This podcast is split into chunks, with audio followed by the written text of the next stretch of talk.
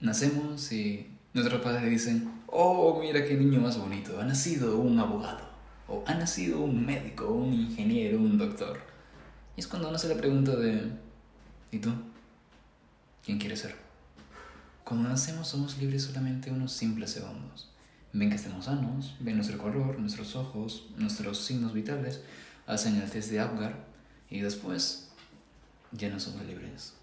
Nos entregan a nuestros padres y ellos dicen, oh mira, un abogado. No, mira, va a ser una persona atractiva e inteligente, en el mejor de los casos. y entonces es cuando comienza a influenciar nuestro entorno, desde que somos unas simples criaturas sin poder pensar libremente sin saber sin, sin ni siquiera poder mover nuestros deditos y mucho menos usar el razonamiento, el pensamiento lógico. Nuestros padres dicen que nos dicen, mira, tú vas a ser un abogado, no, no, tú vas a ser un ingeniero, tú eres una persona de bien, hecha y derecha. Cuando nosotros no hemos escogido eso, no hemos escogido ser un abogado, no hemos escogido ser un médico.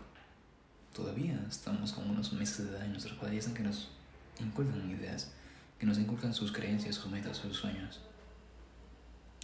Cuando vamos creciendo, tenemos 3, 5, 6, 10, 15 años, nuestros padres siguen ahí, nos siguen influenciando, nos siguen diciendo, esto es lo que debes de creer, así es como debes de ser, este eres tú, sigue mi ejemplo, ¿me entiendes?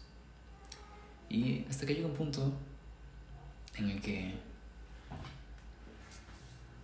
ya no puedes recibir más información.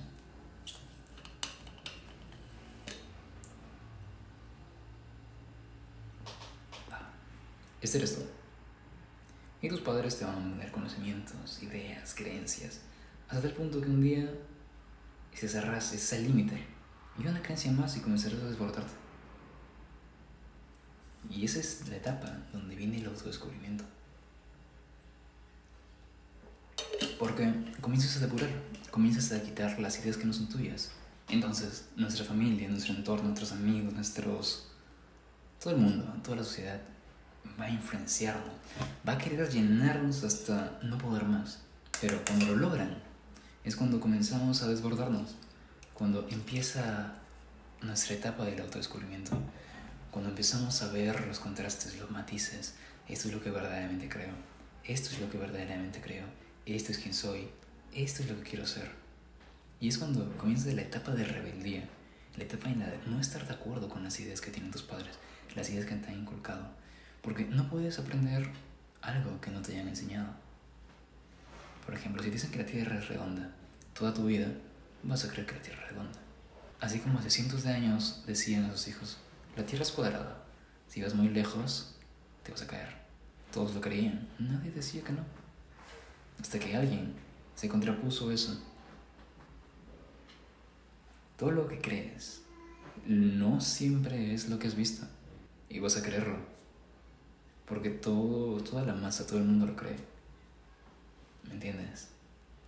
Así como pueden decirte que tal marca celular es la mejor. No puedes saberlo hasta que lo pruebes. ¿Me entiendes? Tienes que comenzar a descubrir las cosas por tu cuenta a comenzar en la etapa del autodescubrimiento. Porque recuerda algo. Tú eres quien quieres ser. ¿Me entiendes? Puedes decidir todo lo que quieras ser en este mundo. Nada está impuesto. No tienes límites. Cuéntame. ¿Quién quieres ser?